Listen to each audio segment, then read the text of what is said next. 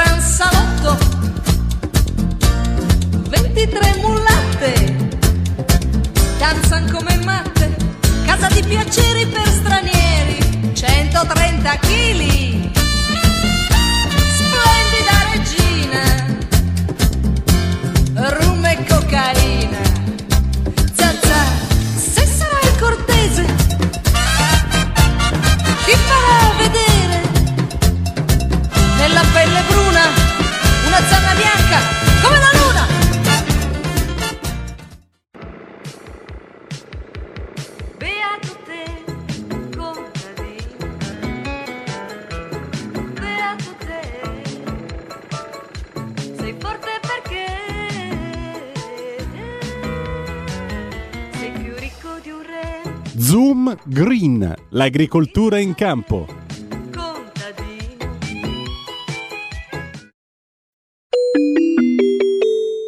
Qui Parlamento. MP Savonarola, MP Savonarola, rispondete cambio.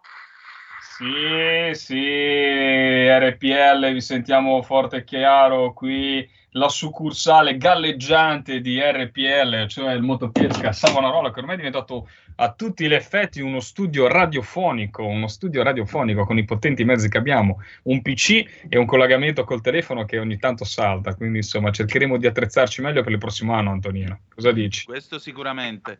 Allora, intanto benvenuto e ben trovato. Oggi purtroppo non si può svolgere il cravatta contest. Eh, Giulio Cesare, io avevo spedito la foto, se la vuoi proiettare in ogni caso, perché... Eh, Dato che tu in settimana hai mandato le foto del tuo catalogo di cravatte che me lo mandi, mi dicevi ti- mi- con, con toni minacciosi della serie, questa volta ti massacro. sì, sì, questa esatto. volta ti batto eh, 10.000 punti a zero. Io a questo Esatto. punto ho detto, sai cosa ti dico? Che tanto a bordo con la cravatta mi, si- mi insultano tutti.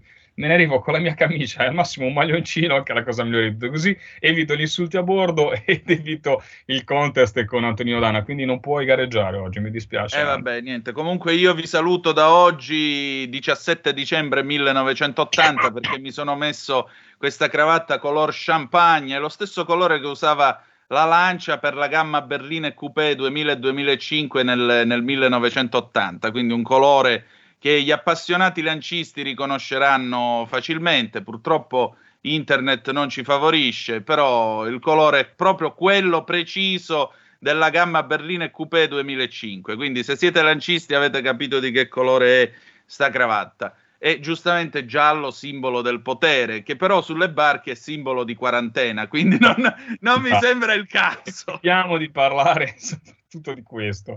Comunque, a questo- proposito di cravatte, nel 1910, credo, nel passare in rivista la flotta inglese, perché egli aveva il titolo onorifico di ammiraglio della flotta con tanto di divisa e poi se ne spogliò allo scoppio della Grande Guerra, il Kaiser eh, Guglielmo II Mhm. salito a bordo appunto con la sua alta uniforme su una corazzata inglese, incontrò la delegazione del governo che era andata ad omaggiarlo.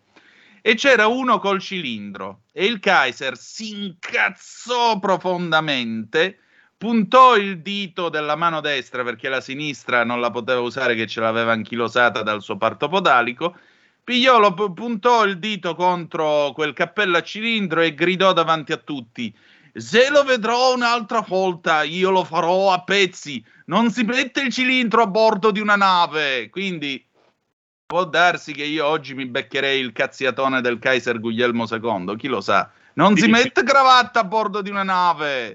Cravatta non lo so, non lo so. Sicuramente a bordo di un peschereccio non è che sia proprio l'abbigliamento indicato, però insomma, anche perché guarda, il problema Però fa è molto uomo del monte.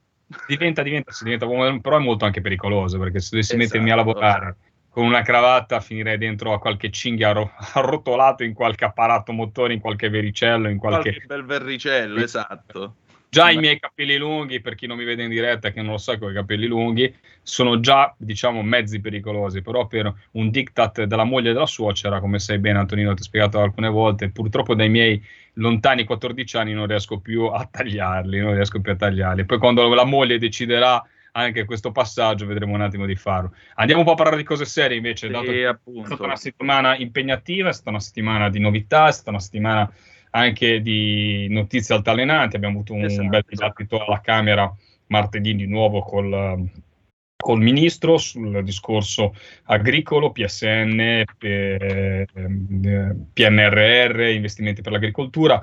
Una cosa che ci sottolineo perché bisogna sempre insomma essere coerenti e dire la verità anche nel- nel- negli avversari. Ora siamo nello stesso partito, ma sicuramente non abbiamo risparmiato nulla a Patuanelli per alcune battute, anche Certo. extra, extra agricole che ha fatto nei nostri confronti. C'è da dire che però ci ha rassicurato il fatto perché in audizione ho voluto specificare quanto sia importante evitare di mettere sotto scacco, sotto assedio, come sta avvenendo a livello europeo, il gasolio agricolo e il ministro Patuanelli, giustamente, anche con una disamina, diciamo, da ingegnere che insomma è, ha detto una cosa sacrosanta e giusta che ho apprezzato, cioè il fatto di dire nel momento in cui eh, non ci esistono tecnologie, che poi è una cosa diciamo uh, abbastanza eh, basilare per tutti, mi ha detto dove non esistono tecnologie per passare un altro tipo di eh, energia alternativa, non si può pensare di togliere il gasolio agricolo, il gasolio della pesca. Vorrebbe dire, realmente, io lo spiego ai telespettatori, l'abbiamo detto tante volte, vorrebbe dire bloccare, bloccare eh, l'agricoltura e la pesca che si basano sulla detassazione di, questi, di questo gasolio. Pensate che un peschereccio può arrivare al mese a consumare 20-30 mila litri di gasolio, quindi potete pensare cosa vuol dire se uno lo dovesse pagare a livello di pompa. Non sto parlando tanto per quella, la, la, la pesca che faccio io, o comunque ma la pesca a strascico che consuma veramente tanto gasolio da quel punto di vista lì. E sì, c'è da investire, c'è da fare, c'è da mm, creare motori alternativi, date, dà le possibilità anche di cambiare motori. Infatti quello che abbiamo fatto noi è quello di portare avanti le istanze nel cambiare, nel, però prima di, di vietare devi sempre dare un'alternativa, devi dare sempre delle sovvenzioni, devi cercare di capire come traguardare un settore a dei traguardi insomma eh, attendibili migliori.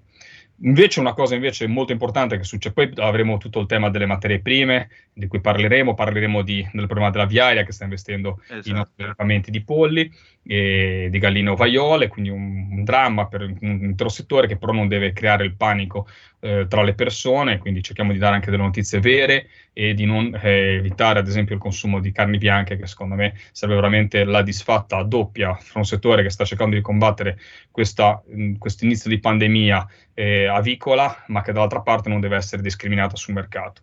Invece ti racconto quello che è successo all'Agrifish perché ecco. abbiamo avuto delle notizie importanti, ti ricordo la scorsa settimana eh, praticamente un consiglio proiettato eh, Agrifish solamente mm, il 90% si parlava di pesca, si parlava di eh, problematiche legate al settore ittico si è parlato anche di pratiche sleali con dei passaggi molto importanti. Ricordo agli ascoltatori, le pratiche sleali sono quei rincari della filiera che vanno a finire eh, paradossalmente sulle teste degli agricoltori che hanno tipo l'asta a doppio ribasso o altre pratiche sleali che poi vanno veramente a andare sotto, molto sotto i costi di produzione, la nostra produzione alimentare. Purtroppo molti, anche catene di supermercati, molte volte lo fanno. Quindi è una battaglia da, da combattere. Devo dire, l'Europa, dopo le sollecitazioni italiane, anche che erano state fatte all'epoca dal ministro Centinaio, riesce e riuscirà ad andare in questa direzione. Da, invece, dall'altra parte, eh, la parte sulla pesca, e poi ti lascio la parola Antonino perché sì, sono tranquillo. Con la, con la, marcia ingranata a tutta forza, come si suol dire. Pari eh, avanti tutta a telegrafo di macchina. Il motore c'è già la marcia avanti tutta, subito al primo colpo. Vai, vai, governa per 120 giri minuto, vai, vai. Ah, ora, 120 giri al minuto, ragazzo mio, è un motore di quelli di altri tempi. Eh, eh, ma infatti io mi sono tarato su un famoso comando dato in pieno Atlantico dal comandante della Michelangelo nel 65, eh, quando è andata a sbattere contro sì. l'ondata. Ti rendi conto, 120 giri al minuto, che motori, che, che, che imponenze di motori, fra parentesi. Eh, Michelangelo aveva due, due turbine e le eliche separate, quindi... Eh, però ecco, vai, vai per dirti il um, Consiglio Agrifish dove noi avevamo presentato in tempo record, io devo ringraziare perché non avevamo parlato perché la scorsa settimana eravamo in aula, quindi non c'era stato il collegamento, ma eravamo riusciti in tempo record. Questi sono i bei risultati, devo dire la verità, che riusciamo a ottenere nelle piccole cose. Lo so che alle persone sfuggono perché i grandi temi e poi questa mh, supermediaticità del tema Covid, ma che la Commissione Agricoltura, soprattutto la Lega, eh, riesca in tempo record a chiudere una risoluzione, impegnare il governo per portare a casa una serie di risultati, sono quelle catene che molte volte non funzionano, perché a volte la risoluzione arriva dopo che ci sono stati già degli impegni internazionali, invece noi siamo riusciti a calendarizzare, a metterci d'accordo, a lavorare insieme, le, le, le, le, forze politiche senza differenziazioni. Io il mio primo testo era il mio, poi ho infilato dentro perché c'era un testo di Fratelli d'Italia, un testo di, del PD, siamo riusciti a fare una sintesi a depositarlo, a votarlo prima che il sottosegretario andasse in Europa. Cosa è successo in Europa? Diciamo che nel nostro testo avevamo puntato a 100 o anche a 110 punti, eh, 110 punti non li abbiamo ottenuti, purtroppo speravamo di ottenere di più, come sempre si è ottenuta una riduzione eh, della, dello sfor- della, della, della, riduzione delle giornate di pesca, quindi una, una, una, un taglio da quel punto di vista lì, ma la partita è ancora, ancora ampia. Solo per spiegarti in che momento viviamo, siamo riusciti a ottenere qualcosa per la parte occidentale del Mediterraneo, quindi il West Med, ma noi abbiamo l'Adriatico che sta è governato tutt'oggi dall'eurocrazia di Bruxelles. E ti spiego brevemente cosa vuol dire. Vuol dire che siamo arrivati a Bruxelles per parlare della pesca italiana e Bruxelles ci dice, ah no, voi parlate solamente del regolamento West Med, cioè parlate della parte che il Parlamento europeo, che la Commissione Pesca del Parlamento europeo ha esaminato. Nella parte dell'Adriatico, nella parte dell'Adriatico si era fatto un regolamento anche lì, ma ti racconto la, la, la, l'assurdità sì. della comunità europea e poi ti lascio la parola così almeno me la commenti. Ti lascio con questa, con questa con que- vediamo se riesco a spiegarla, è molto tecnica ma se riesco a spiegarla facilmente. Anni or sono la comunità europea presenta un regolamento sulla pesca nell'Adriatico. Nel momento in cui il Parlamento europeo, la Commissione Pesca, dove ci sono i parlamentari, naturalmente tec- tecnicamente la esaminano, modificano questo regolamento, al commissario di turno non va bene questo regolamento perché è troppo modificato, cosa fa la Commissione europea? Dice Cari miei parlamentari eletti democraticamente, avete cambiato il regolamento in maniera tale che a me non va più bene? Io lo ritiro e continuo a governarvi con le raccomandazioni della Commissione generale della pesca del Mediterraneo, un organo della FAO puramente burocratico. Quindi noi non ci siamo potuti esprimere, cioè ci siamo espressi democraticamente, la comunità europea non gli è andata bene de- e decide di andare avanti governandoci con dei regolamenti che non passano da nessuna decisione dei popoli. Quindi ecco, il problema grosso è realmente questo qua. E fortunatamente noi queste cose le stiamo combattendo, perché prima anche solamente parlando di queste cose non penso che siano di dominio pubblico, anche se nell'aria ci sono sempre, si parla dell'eurocrazia. Però ecco, questo è un piccolo esempio di cosa stiamo combattendo in questo momento. Una comunità europea che quando non gli va bene, come si imbastisce il discorso, democraticamente ritira il provvedimento, come se il governo dice, sa, a questo punto no, eh, l'ha modificato la Camera, il Parlamento, non contate niente, lo tolgo, lo, lo, lo, ritiro in corsa, lo ritiro in corsa e continuo a governarti con dei, dei, delle commissioni burocratiche, con una parte scientifica e una parte burocratica della FAO. Quindi rendiamoci conto e ti lascio con questa ambasciata. Esatto, guarda, il punto è molto semplice. L'Unione Europea perde sempre uno, una, un'occasione per farsi amare. L'Unione Europea, che potrebbe essere quella struttura in grado eh, di garantire, diciamo così, uno sviluppo invece, una crescita all'interno del mercato comune più importante del mondo per entità eh, di, di, di, diciamo, di potere d'acquisto e così via, perché sì, c'è la Cina, siamo d'accordo, ma l'Europa rappresenta comunque 400 milioni di anime con una certa capacità di spesa Ecco, l'Europa che potrebbe fare di tutto per incrementare il business e darci, eh, e darci, diciamo così, la possibilità di crescere ancora, di migliorare le nostre condizioni economiche, che significa benessere per tutti, non perde occasione invece per eh, darsi al cervellotico, per darsi alle scelte più inutili che alla fine finiscono per castrare chi vuole provare a fare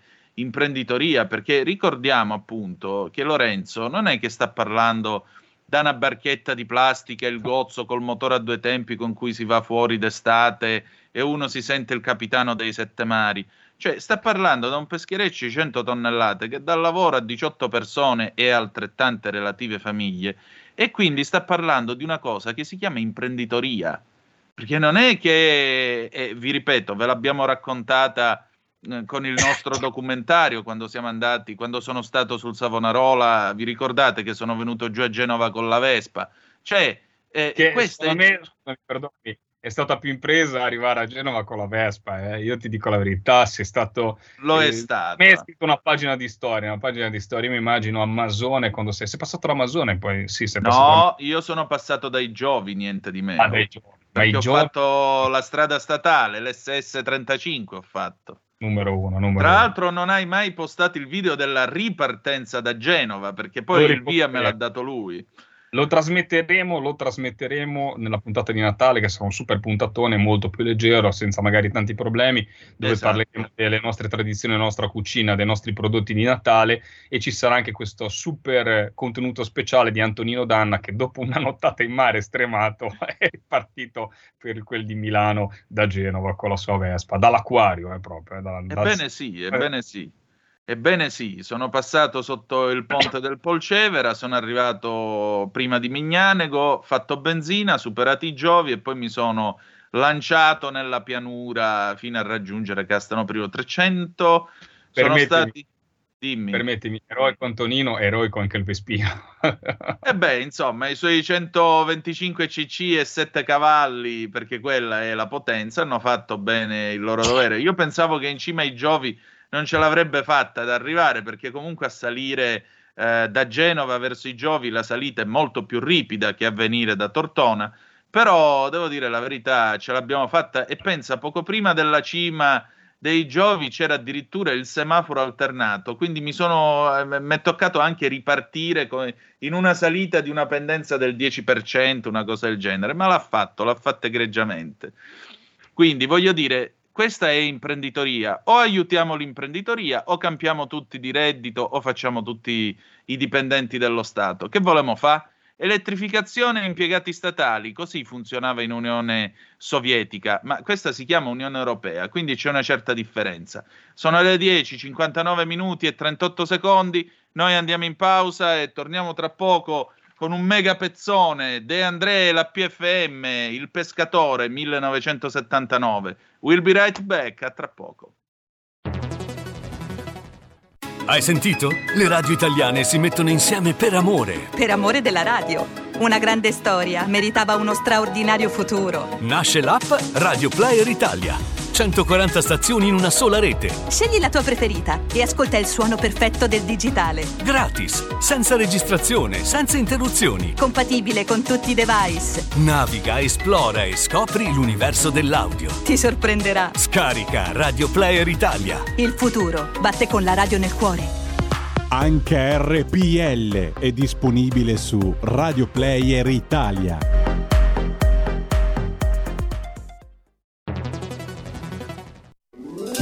Stai ascoltando RPL. la tua voce libera, senza filtri né censura. La tua radio.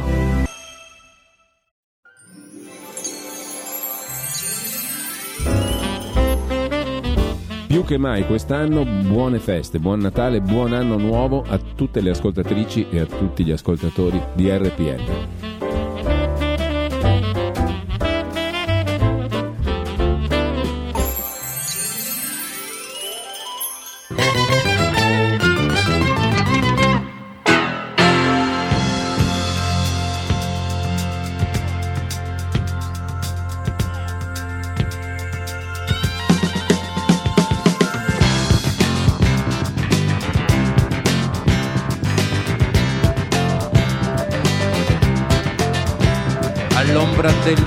Sole s'era assopito un pescatore e aveva un solco lungo il viso, una specie di sorriso.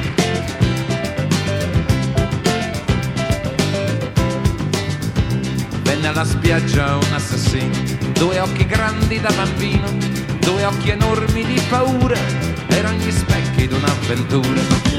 e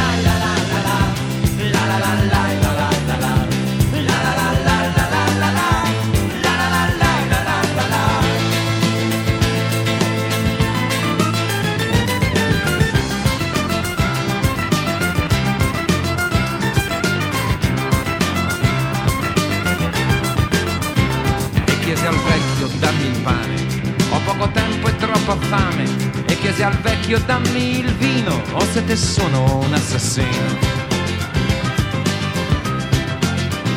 Gli occhi dischiuse il vecchio al giorno, non si guardò neppure il turno, ma verso il vino spezzò il pane perché diceva o sete o fame.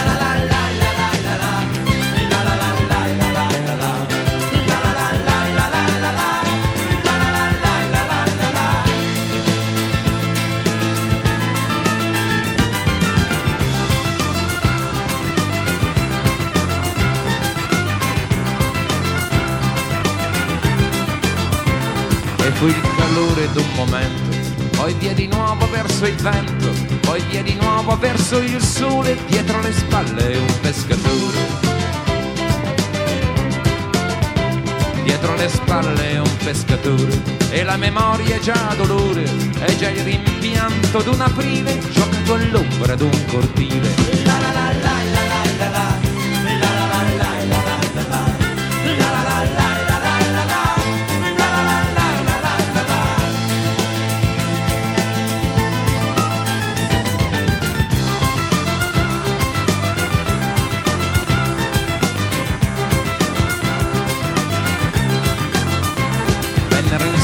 Due gendarmi vennero in sella con le armi, chiesero al vecchio se lì vicino fosse passato un assassino.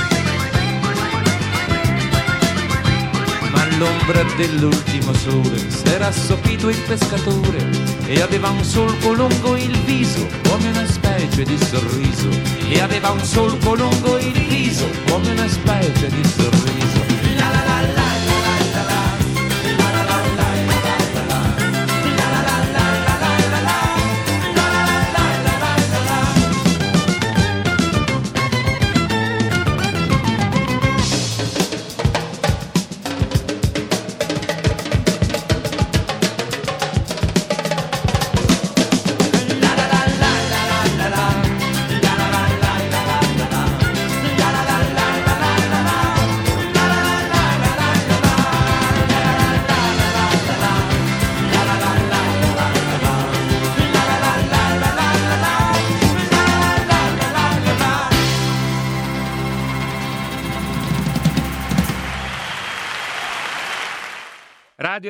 RPL, ridiamo subito la linea ad Antonino Danna e a Lorenzo Viviani. E rieccoci, siete di nuovo sulle magiche, magiche, magiche onde di RPL. Questo è sempre Zoom, 90 minuti in mezzo ai fatti nell'edizione green del venerdì. Antonino Danna e Lorenzo Viviani in co-conduzione di questa puntata. Lorenzo, allora, nel ritornare in onda, io qui eh, voglio salutare eh, affettuosamente Alina, la nostra spacciatrice di eh, rassegne stampa. Eh, questa notizia che arriva da Italia Fruit News eh, di giovedì 16 dicembre 2021. Materie prime, nei campi il conto è salato, aumenti in campagna nell'ordine dei 1200 euro l'ettaro per il, promodo- per il pomodoro da industria e altre orticole, di 1500 euro l'ettaro per la frutta, il boom dei prezzi di carburanti, fitosanitari, concimi, plastiche e materiali per l'irrigazione pesa come un macigno sui conti dei produttori. La stima di Davide Vernocchi, coordinatore di Alleanze delle Cooperative, che è stato tra l'altro nostro, nostro ospite qui a Zoom, Vero. conferma che oggi fare l'agricoltore è diventato un lusso e le prospettive non sono affatto buone, commenta. Eh, la Coldiretti denuncia: molte imprese agricole stanno vendendo sotto costo anche per effetto di pratiche sleali che scaricano sull'anello più debole della filiera gli oneri delle promozioni commerciali. Per le operazioni culturali, gli agricoltori, spiega la Confederazione, sono stati costretti ad affrontare rincari dei prezzi fino al 50% per il gasolio necessario per le attività che comprendono l'estirpatura, la produzione dei fertilizzanti, la rullatura, la semina e la concimazione. L'impennata poi del costo del gas ha fatto schizzare verso l'alto il prezzo dei concimi, con l'urea, oddio, l'urea agricola no, però vi prego. L'urea agricola desertifica i terreni, vi prego. Eh, con l'urea passata da 350 euro a 850 la tonnellata, più 143%. Il fosfato biammonico DAP raddoppiato, più 100% da 350 a 700 euro. Eh, state a sentire perché non abbiamo finito alla tonnellata eh, mentre i prodotti di estrazione come il perfosfato minerale registrano un 65% in più. Non si sottraggono ai rincari fertilizzanti a base d'azoto, fosforo e potassio con un balzo nell'ordine del 60%, quindi il 20-10-10 per eh, l'oliveto che si andava a comprare dal buon Cirafici giù a Bagheria è rincarato del 65% e tra non molto è periodo in cui generalmente nell'oliveto si butta il 20-10-10 che aiuta anche il fogliame. L'aumento dei costi riguarda anche il riscaldamento delle serre per ortaggi, ma da aumentare sono pure i costi per l'essiccazione dei foraggi, delle macchine agricole, dei pezzi di ricambio, per i quali si stanno verificando addirittura preoccupanti ritardi nelle consegne. Il rincaro dell'energia, conclude col diretti, s'abbatte poi sui costi di produzione. Questo ne ha scritto anche eh, Carlo Cambi su Panorama come quello per gli imballaggi, dalla plastica per i vasetti dei fiori all'acciaio dei barattoli, dal vetro per i vasetti fino al legno per i pallet da trasporti alla carta per etichette dei prodotti, che incidono su diverse filiere, dalle retine per gli agrumi ai barattoli smaltati per i legumi. Per Coldiretti serve quindi responsabilità da parte dell'intera filiera alimentare con accordi fra agricoltura, industria e distribuzione per garantire una più equa ripartizione del valore per salvare le aziende agricole. Martedì era stato il presidente di Fruit Imprese Marco Salvi ad esprimere la grande preoccupazione degli operatori per la situazione di incertezza legata al forte aumento dei costi di materiali, servizi, energia e logistica, in particolare dei noli marittimi che per alcune destinazioni hanno raggiunto il 100%. Nel nostro settore una differenza di 10 centesimi al chilo fa la differenza tra una campagna positiva e una disastrosa, aveva puntualizzato Salvi. In più i nostri sono prodotti freschi, non stoccabili, non ci sono le alternative di approvvigionamento e dismissione che sono appannaggio degli altri settori agroalimentari. Così Italia Fruit News. Per citare Giovannino Guareschi in Don Camillo, quando c'è lo sciopero generale, visto che da uno sciopero generale noi veniamo, come dice Peppone, quando crepa una vacca non la rimette in moto più nessuno. Allora, qua è rincarato tutto quanto, Lorenzo. Che possiamo fare? Intanto io voglio dare il benvenuto a Federica Torselli che è già al telefono insieme con la nostra Ciao, ospite. Ciao Esatto. Con la nostra gradita ospite di oggi che è Lara San Francesco e ve la presenterò tra poco. Intanto salutiamo Federico. Buon- Federica, Federica, quant'è che è rincarato qua il discorso? Ma allora, ciao, intanto buon- buongiorno a tutti. Ma allora posso darti la conferma, è verissimo. Se- quando- tu eh, citavi prima il discorso dell'urea. Allora, stando diciamo fonti ufficiose, non proprio ufficiali, il prezzo dell'urea eh, è detto che toccherà anche i 100 euro al quintale. Tu l'hai eh, ragionato in tonnellate, vabbè, noi a 100 euro al quintale potrà arrivare. Quindi Eh, Ma 100 euro diciamo che... quintale eh, sono mille a tonnellata, o mi sbaglio? Sì, esatto, sì, sì, mila Ah. tonnellata, sì. E, diciamo che ecco, l'urea è impie- eh, viene impiegato soprattutto per il mais perché insomma ha fame di questo tipo di concime qua, l'urea agricola. Poi eh, sì, è vero, ti dice- volevo ecco, a proposito di eh, carburanti così, eh, non- volevo dire, insomma, avevo mandato una mail sia a te che a Lorenzo per quando- ed è un articolo di- del mese scorso, che è stato creato il primo, eh, il primo trattore che va a metano, a biogas, che può Mm. essere sia alimentato con il biogas che diciamo che eh, deriva dall'allevamento che anche, o, o anche insomma, quello insomma, il metano tradizionale. Quindi qualche, mh, qualche, insomma, qualche mh, novità buona c'è in merito all'energia, però sì, è tutto caro. E non da ultimo mi è arrivata stamattina addirittura proprio una mail fresca fresca adesso spero di riuscire ad aprire perché sono collegata col computer, eh, perché ci, mm, ci saranno insomma delle nuove etichette da applicare sugli imballaggi anche per chi utilizza anche per noi che insomma come noi come produttori, che dovrà essere conforme alla nuova direttiva insomma, europea. Quindi ehm, stavo chiedendo Numi alla mia associazione come fare quando dovrà, dovremo, insomma, dovremo mettere la frutta ed etichettarla.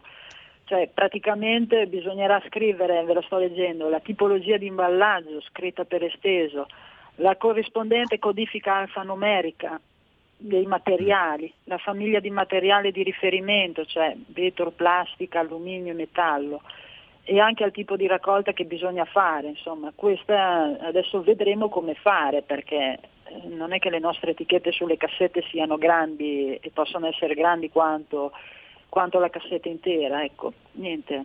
Così. Insomma, manca la musichetta del circo, pa, pa, para, para, pa, pa, para, Ah, e più dire o sempre meno, più più- difficile. Più o meno Precisamente, Antonino, così. ricollegandomi, ricollegandomi a alcune cose che avete detto prima e che mh, dicevi te leggendo l'articolo di Col Diretti, ricordiamoci sempre che ci sono queste enormi rincari, poi ci sono purtroppo, e no- senza fare i nomi, però basta andarsela a vedere, anche delle grandi catene di supermercati, anche catene italiane, che purtroppo poi eh, non rispettano realmente, quando voi vedete dei prodotti sotto costo reale, eh, anche se sono prodotti italiani, sappiate che quello lì è un prodotto che purtroppo magari è stato eh, venduto e all'agricoltore arriva poco e niente. Quindi eh, capisco molto bene i problemi economici degli italiani in questo momento, ma ricordiamo di dare il valore ai nostri alimenti, di dare il valore al nostro cibo.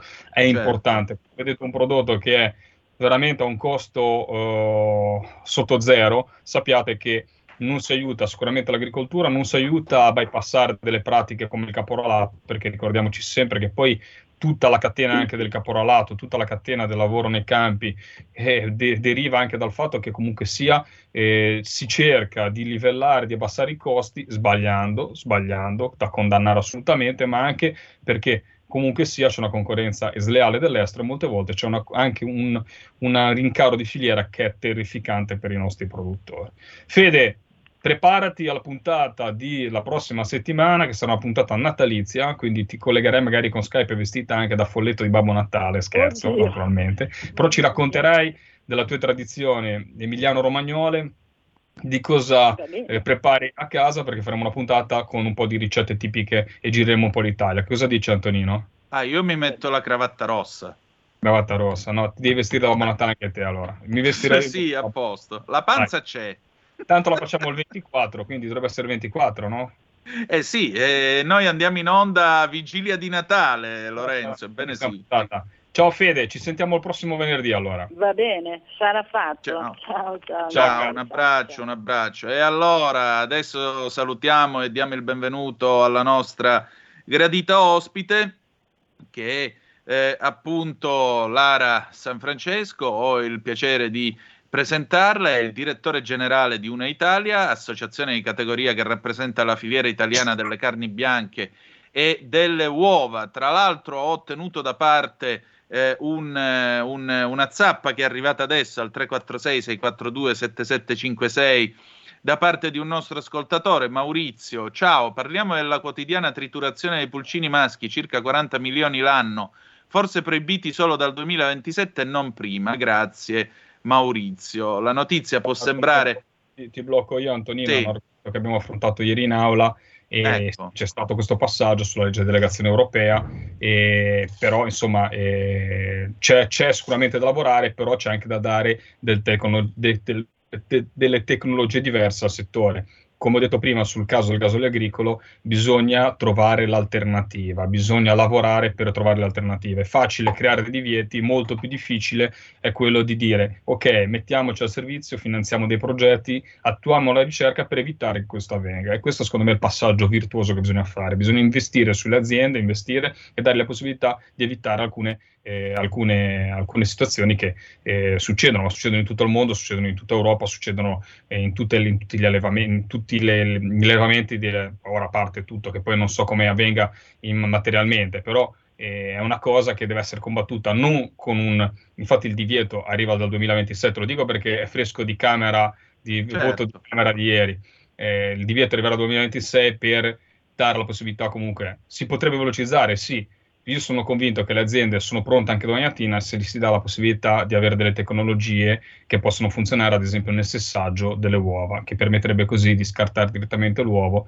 che non dà alla gallina poi chiedo guarda non era l'argomento del giorno ma il whatsapp è stato insomma abbastanza improvviso chiedo a Lara se ci può dare una delucidazione su questo se è d'accordo con la mia analisi Intanto buongiorno e Volentieri. benvenuta. Buongiorno, grazie davvero per l'invito. Sì, su questo argomento, anche se non era appunto all'ordine del giorno, mi fa piacere insomma, intervenire come mondo produttivo.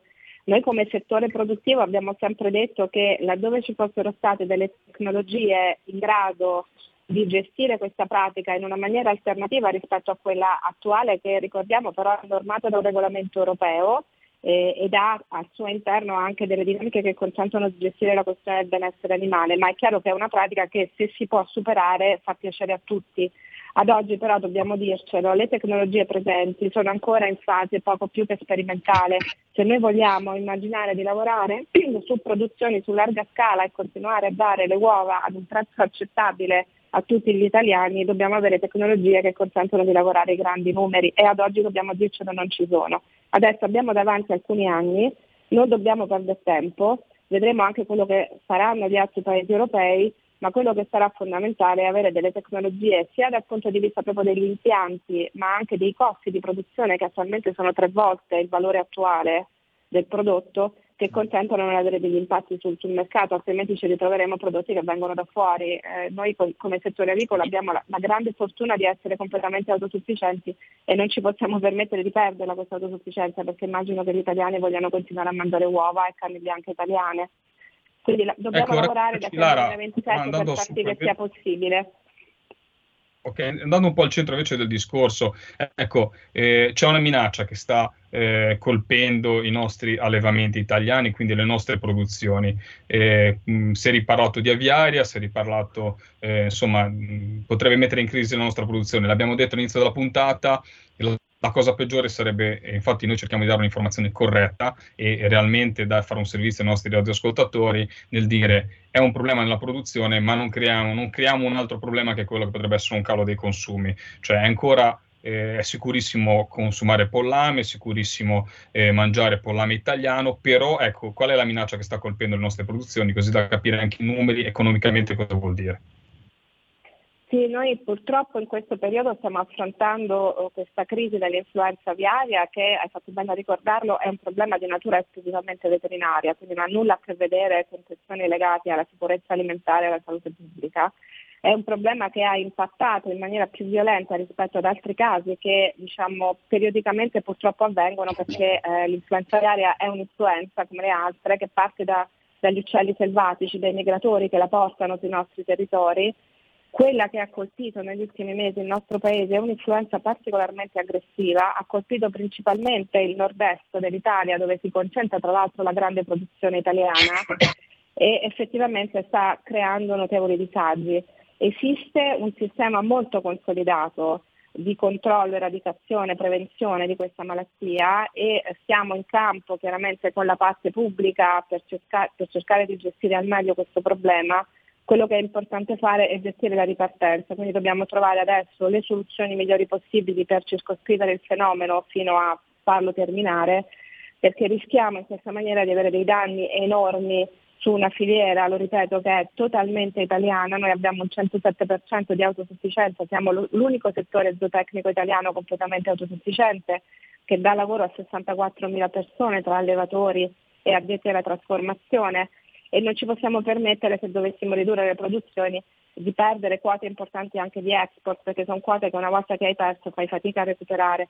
Quindi adesso siamo veramente nel pieno di un'emergenza che è un'emergenza eh, significativa, veramente drammatica per il nostro settore. Speriamo davvero di riuscire a um, trovare la quadra e a gestire poi la ripartenza per riprendere in mano le fila, anche perché questo settore, parlavate di aumenti delle materie prime, è stato parimenti colpito in maniera significativa dagli aumenti delle materie prime, abbiamo parlato di più 25%, quindi proprio non ci voleva in questo momento anche l'aviaria mm. e stiamo facendo l'impossibile per cercare di arginare il fenomeno.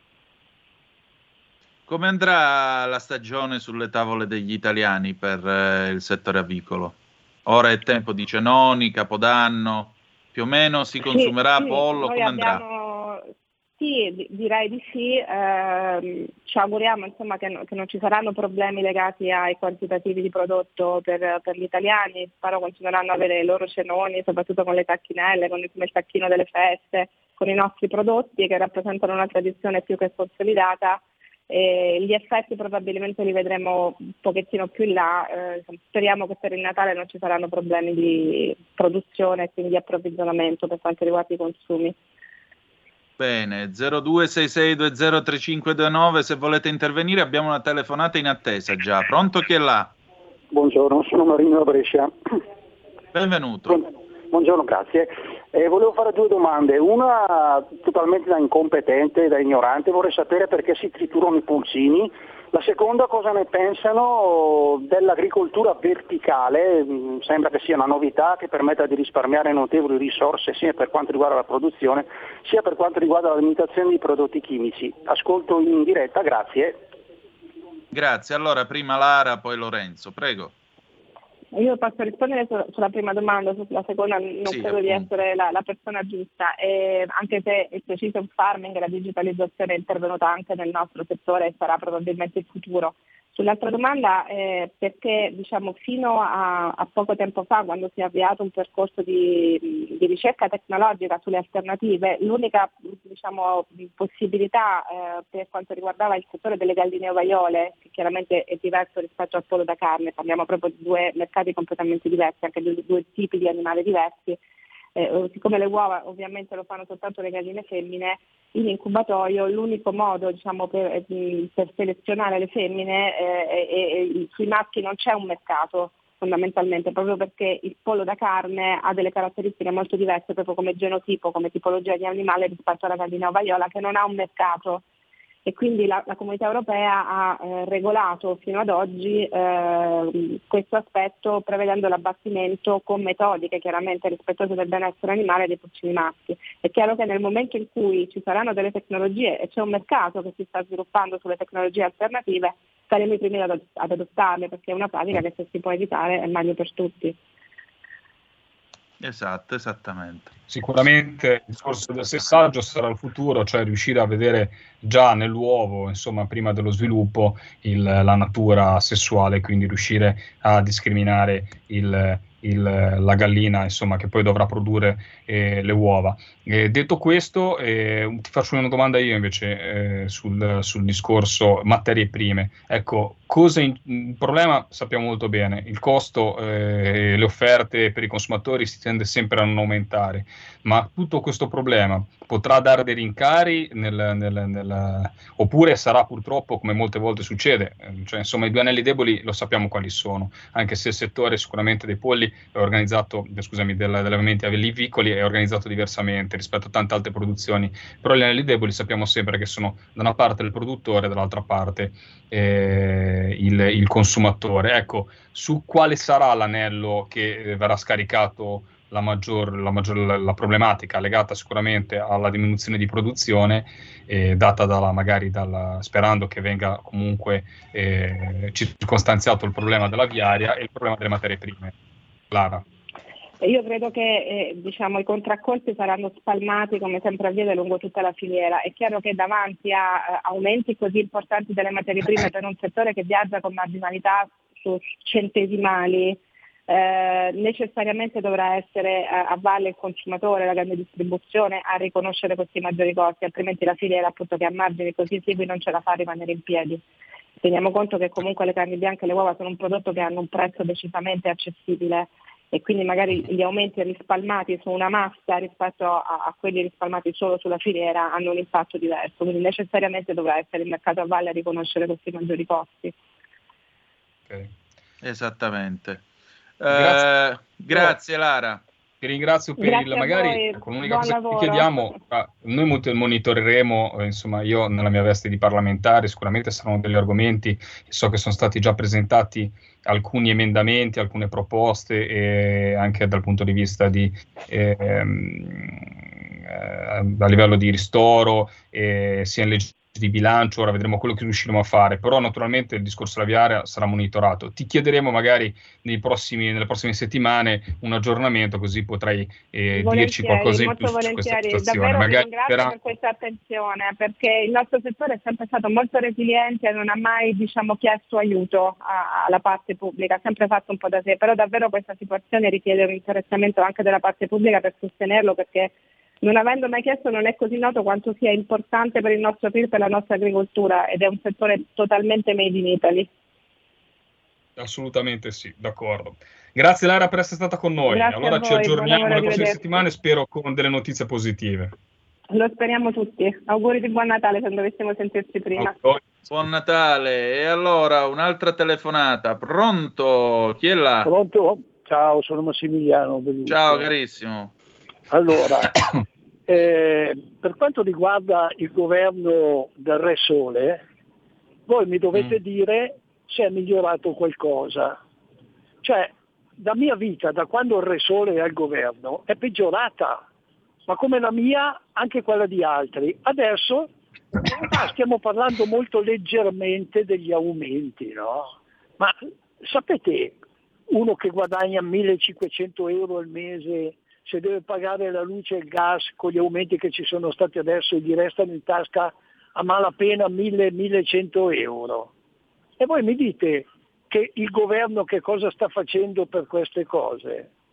Ma io sinceramente, ma anche i, cioè, gli agricoltori che, che si vedono delle spese aumentate esponenzialmente, ma gli italiani si svegliano o non si svegliano?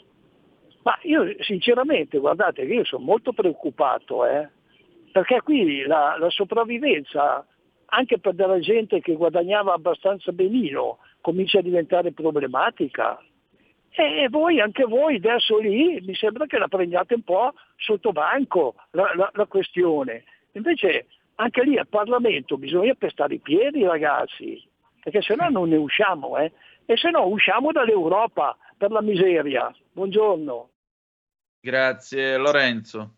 Pestare i piedi, io non penso di, di, di, di, avere tregua dalla mattina alla sera e non lo dico per piangeria perché eh, insomma è il mio dovere e se non lo facessi sarebbe veramente un insulto all'incarico che ho, però posso assicurare che sul numero dei, dei nostri parlamentari non metto in dubbio il lavoro che, sia, sia, che, viene fatto, perché noi combattiamo in tutto e ve l'ho detto anche nelle piccole cose, solamente a presentare documenti su documenti, risoluzioni, è un combattimento continuo, continuo e senza tregua, sfruttando, fatemi dire, perché poi sembra tutto facile e sembra eh, tutto come se la mattina uno diventasse un deputato. Eh, eh, o senatore potesse arrivare lì e dire cambio le cose. Eh, noi, io, noi eh, utilizziamo tutti i mezzi possibili possibili dalle interrogazioni che ormai non so più ne dire quante ne abbiamo presentate, innumerevoli, a risoluzioni, ordini del giorno, emendamenti, combattiamo su ogni singola virgola e su ogni singola sillaba.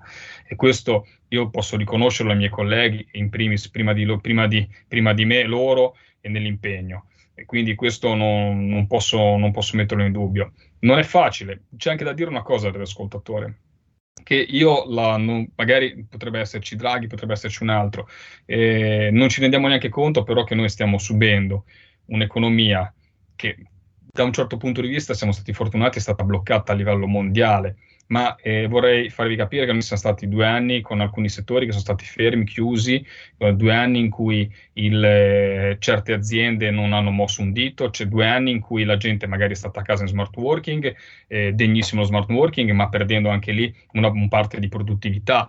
Eh, io sono fortunato perché vengo dal primario, tanto il primario non si è fermato, ha continuato a produrre, a lavorare, ma abbiamo delle aziende che se non ci fosse stato un intervento di questo tipo avremmo realmente, e chiudo veramente Antonino, una, una, una situazione stile paese del terzo mondo. Quindi io non voglio dire che sia merito di Draghi o no, sto dicendo che governare in questo momento la situazione non è facile perché stiamo realmente prendendo dei procedimenti europei, delle linee di finanziamento enormi. La grande invece problema che l'assicurato ascoltatore, concludo Antonino, purtroppo eh, glielo evidenzierei, secondo me quello è quello di spendere i soldi, di spenderli per farli fruttare. Noi abbiamo delle infrastrutture. bene. Spenderli bene, Anto, noi abbiamo delle infrastrutture noi non riusciremo, se non ci svegliamo, a garantire il turnover delle nostre infrastrutture, cioè i nostri ponti, i nostri viadotti, i nostri, le nostre gallerie invecchiano più di quanto noi riusciamo burocraticamente a ripararle e metterle a posto. Quindi la grande sfida che ci sarà Draghi, che Draghi vada a fare Presidente della Repubblica dei futuri governi è spendere i soldi bene e farli fruttare. Quell'euro che arriva dall'Europa deve essere un moltiplicatore. Se noi utilizziamo quell'euro e, e spendiamo quell'euro senza dare risultati, siamo morti. Siamo morti. Quell'euro deve essere moltiplicato in 2-3 euro facendo lavorare delle aziende italiane, dando sviluppo all'Italia, creando delle infrastrutture che permettano parlando in campo agricolo, dalla Sicilia di arri- fare arrivare dal giardino d'Europa, così almeno parlo di casa tua e concludo, i prodotti freschi sulle tavole degli italiani, perché adesso abbiamo dei rincari e non riusciamo a essere competitivi, tant'è che tanti prodotti arrivano dall'estero, dall'altra parte del mondo, con costi di trasporto minori. Grazie eh, a tutti. Grazie a te, noi andiamo in pausa, dopodiché... Natale. Vai. Sì, ci ritroviamo per la vigilia di Natale. Noi andiamo in pausa. Tra poco Leo il Bello con le news flash e poi diplomaticamente con Paolo Formentini. A tra poco. Qui Parlamento.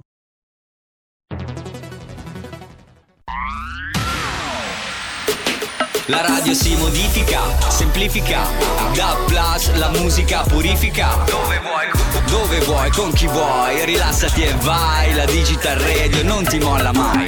Mi abbandono in questo viaggio, digitalizzo la frequenza con il suono che non spasso. Se penso a prima non ci credo, yo. Da plus è la svolta, qui lo dico e qui lo spiego. Digital radio, il suono perfetto. Dub Plus.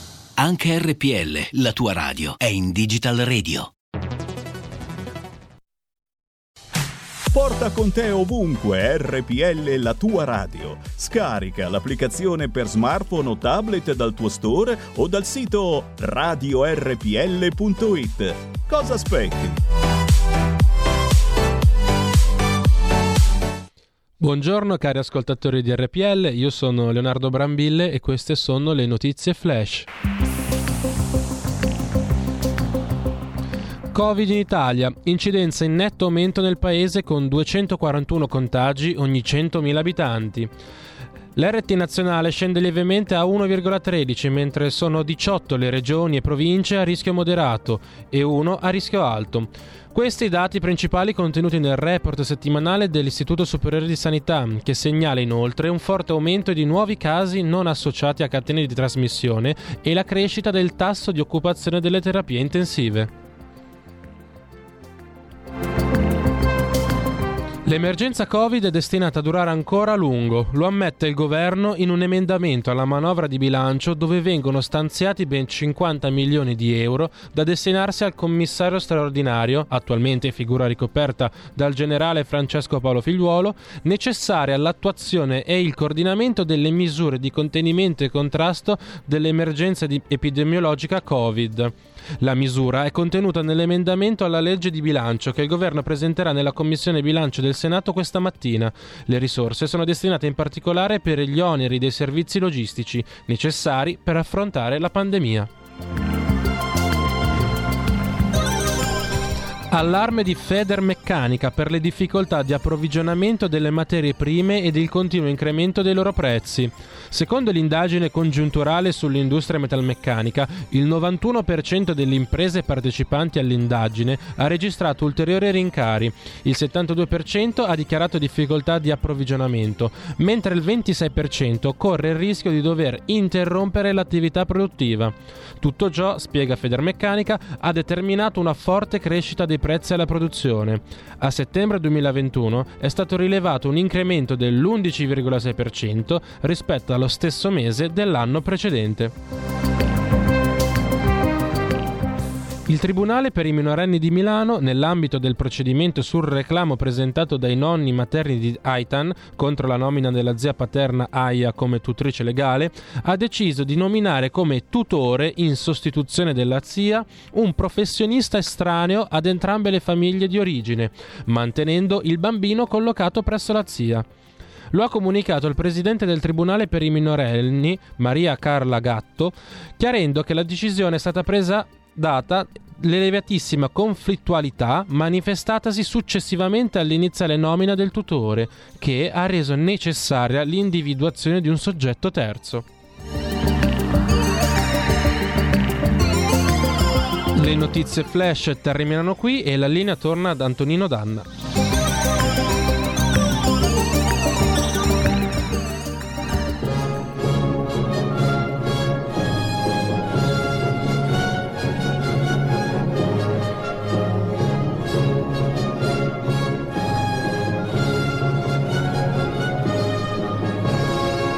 Diplomaticamente, la politica estera.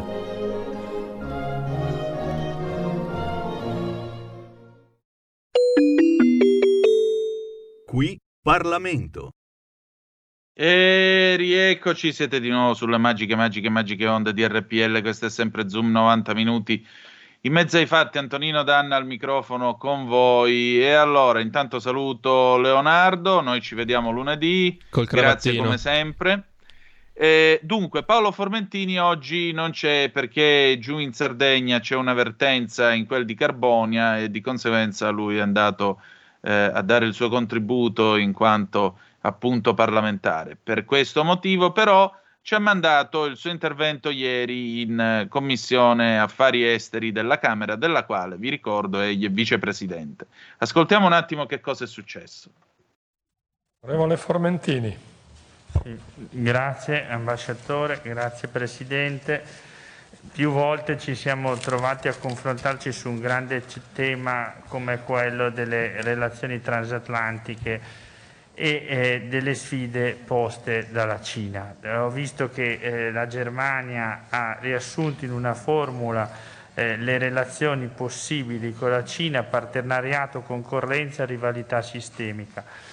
Apprezzo molto che nel programma di governo sia scritto che ci sarà uno stretto coordinamento transatlantico sulla Cina, mi sembra di vedere un'evoluzione e una netta scelta eh, di appartenenza all'Alleanza Atlantica. Viene anche ribadito che va rafforzata la parte la dimensione politica dell'Alleanza Atlantica che serve, lo ricordiamo, a tenere unita Europa e Inghilterra. Dopo l'uscita dell'Inghilterra dall'Unione Europea, ma serve anche a far sì che le due sponde dell'Atlantico continuino a dialogare, a garantire all'Europa, agli Stati Uniti, al Canada, ma al mondo quella pace e prosperità che per più di 70 anni si è garantita molto apprezzata da parte mia anche la volontà di eh, creare delle partnership eh, a livello parlamentare con gli stati dell'area Indo-Pacifica, dall'Australia al Giappone, alla Nuova Zelanda, alla Corea del Sud e addirittura anche a livello eh, intergovernativo con il Giappone. Ecco, quindi tanti segnali di una ricostruita unità dell'Occidente e un forte auspicio, se mi è consentito, visto eh, il grande fenomeno di reshoring al quale stiamo assistendo, che si rafforzi ancora di più quella profonda integrazione tra Germania ed Italia e si rafforzi anche nel senso di aumentare appunto magari la produzione delle industrie che lavorano per l'industria tedesca, penso al settore automobilistico, l'automotive, magari pensando appunto a lavorare di più, a fare più sinergia tra democrazie anche in campo economico. Ho partecipato con il Presidente Fassino ed altri colleghi a una recente missione a Parigi, speriamo che qualcosa di simile si possa presto fare anche a Berlino. Era proprio sull'accordo appena siglato, il Trattato del Quirinale cosiddetto, senza metterla in imbarazzo, ma come auspicio eh, cosa si potrebbe fare a livello di accordi? È possibile un accordo tra Italia e Germania organico? Volevo approfittare fino in fondo della presenza dell'ambasciatore per chiedere delucidazioni essenziali per il nostro Paese in merito all'evoluzione che si può già intravedere del governo tedesco in campo di austerità. Qual è eh, l'orientamento? Ovviamente l'Italia ha sofferto molto per le politiche di austerità, oggi sembrano superate, vorremmo che così restasse la situazione. Grazie. Qui Parlamento. E rieccoci, siete di nuovo sulle magiche, magiche, magiche onde di RPL. Questo è sempre Zoom, 90 minuti in mezzo ai fatti, nella versione appunto diplomaticamente di questo venerdì 17 di dicembre del 2021. E naturalmente, insomma, mi parte, mi, diciamo così, partiamo dal fatto che eh, dal fatto che eh, Formentini propone insomma un multipolarismo anche a livello economico all'interno della nostra Unione Europea, proponendo appunto una collaborazione con la Germania proprio per incrementare anche i nostri scambi commerciali con Berlino, oltre alla collaborazione con eh, con, diciamo così, mh, con Parigi che è stata ribadita dal Trattato del Quirinale. 0266203529 se volete essere dei nostri, oppure 346 642 7756 e allora intanto nel frattempo è arrivato una zappa buongiorno al 346 642 7756 Buongiorno, domanda banale. I polli che ritroviamo nei negozi in questo periodo sono sicuri? Grazie Mary, certo che sì, eh, se no non sarebbero in commercio. Certo che sì. Allora, per quanto riguarda la Cina, la Cina resta sempre uno degli argomenti cardine del, dell'attività del nostro Paolo Formentini e non ha torto perché? Perché naturalmente resta Resta l'attore con cui noi si deve fare i conti e, e, lui in fondo segue quello che era il pensiero di Nixon. Nixon quando aprì alla Cina nel 1972, 50 anni fa, eh, diciamo così, eh, il, punto è, eh, il punto è che 50 anni fa, quando aprì alla Cina, lui disse sostanzialmente: il problema della Cina non è un problema dei prossimi vent'anni. Il problema della Cina rappresenta il problema di tutto il ventunesimo secolo. Capire questo significa capire che cosa significa Cina e capire che è necessario andare avanti in questo modo. Eh, naturalmente questo significa eh, diciamo così, significa anche trovare un dialogo con Pechino, trovare un modo di fare industria con Pechino, ma tenere sempre presente il fatto che Pechino intanto non è una libertà, è una, è una dittatura.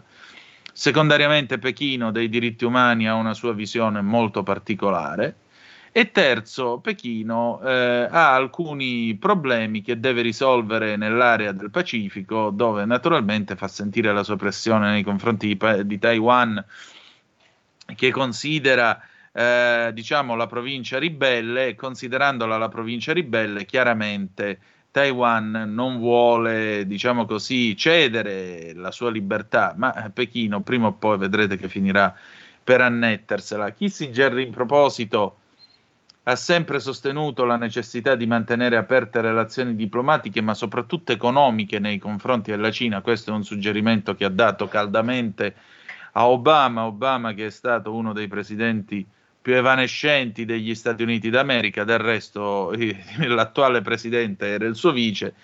Eh, è necessario avere un, un, accordo commerciale, trattative commerciali, scambi commerciali, proprio perché questi favoriscono la pace e non il soffiare di venti di guerra o la diffusione, come abbiamo visto, di fotografie di eh, simulacri di portaerei americane costruite in mezzo al deserto su cui si allenano eh, gli aviatori cinesi o la tensione appunto nel Mar Cinese meridionale, nel Mar Giallo e così via. C'è una telefonata, vai Lisetta, buongiorno signora. Buongiorno signor Tonino, allora io direi in parole povere che il dragone, siccome nessuno lo nomina, eh, si sta divorando il mercato occidentale.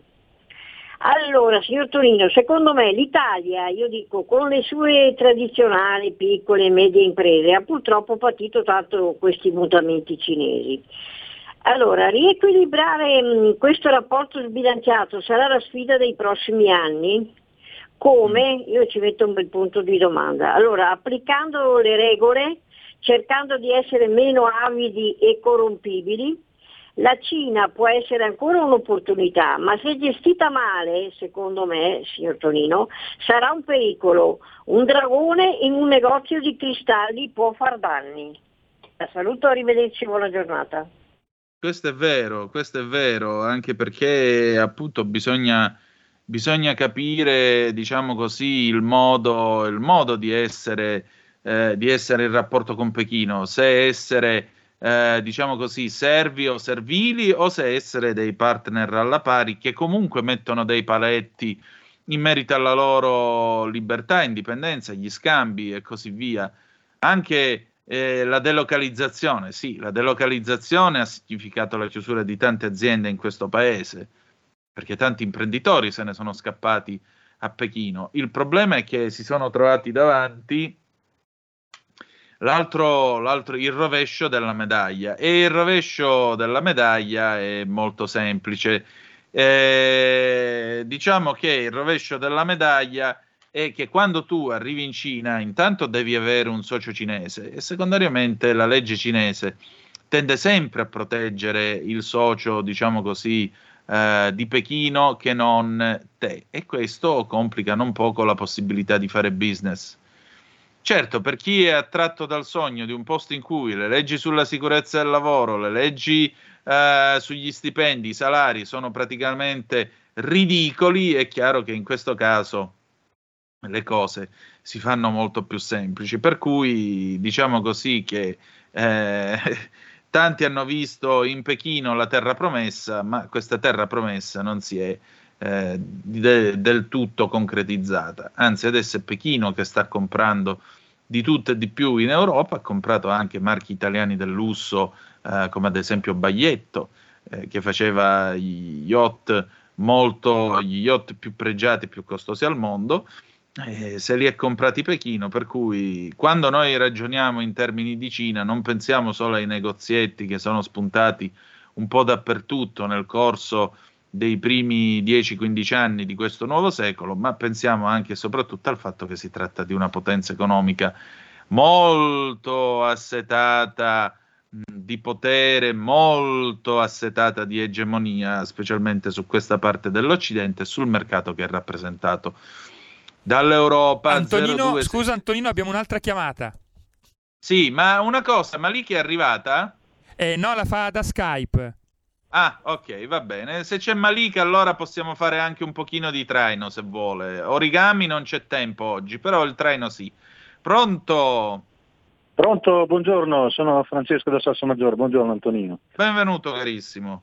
Buongiorno, eh, eh riguardo a quello che dicevi tu uh, del, del, um, del, socio cinese e di eventuali mm. controversie, che poi chiaramente il governo cinese avrebbe eh, chiaramente favorito il socio cinese. Ma vi ricordate, visto che tu sei anche appassionato di automotive, vi ricordate quando una decina di anni fa uscì quel SUV cinese che assomigliava tantissimo al, al BMW X5, che era quel SUV, sì. insomma, che un po' lo scimmiottava. Ecco, la, la BMW fece causa poi a quella, a quella casa automobilistica cinese per, per evidente plagio insomma, suo, del suo modello più, più, più blasonato. Ma come andò a finire? Andò a finire che chiaramente la, BMW se ne tornò a casa con le, le, pive nel sacco e, e quella ditta cinese non, non ebbe nessuna, diciamo, eh, nessuna conseguenza di risarcimento. Ecco.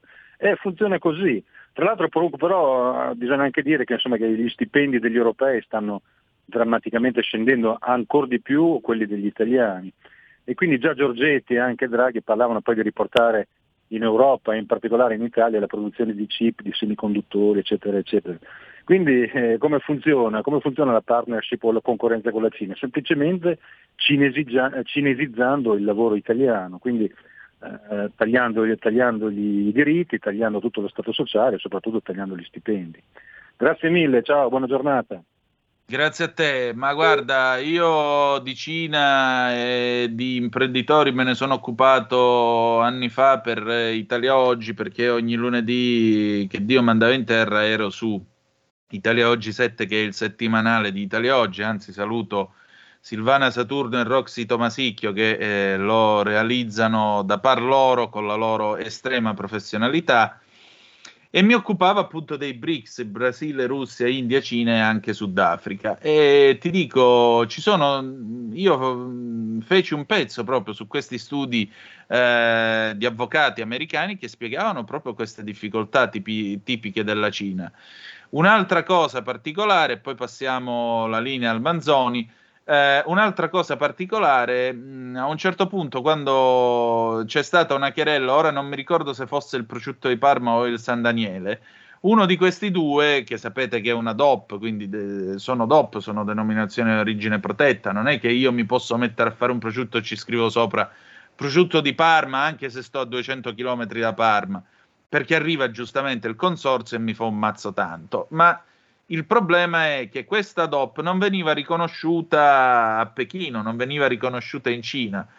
E i cinesi si inventarono che in realtà il San Daniele, credo fosse, il San Daniele era stato copiato da un prosciutto che fanno loro nello Xi'an da più di 7000 anni. Ora, come, come, il San Daniele possa essere stato copiato da un prosciutto cinese, francamente, questo me, me, lo sto ancora chiedendo e credo che in Friuli se lo stiano chiedendo in tanti. Però vedete, sono anche queste guerre commerciali che naturalmente poi vanno a pesare, incidono sui rapporti tra le nazioni. Anche in questo bisogna stare molto accorti e con gli occhi e le orecchie ben aperte.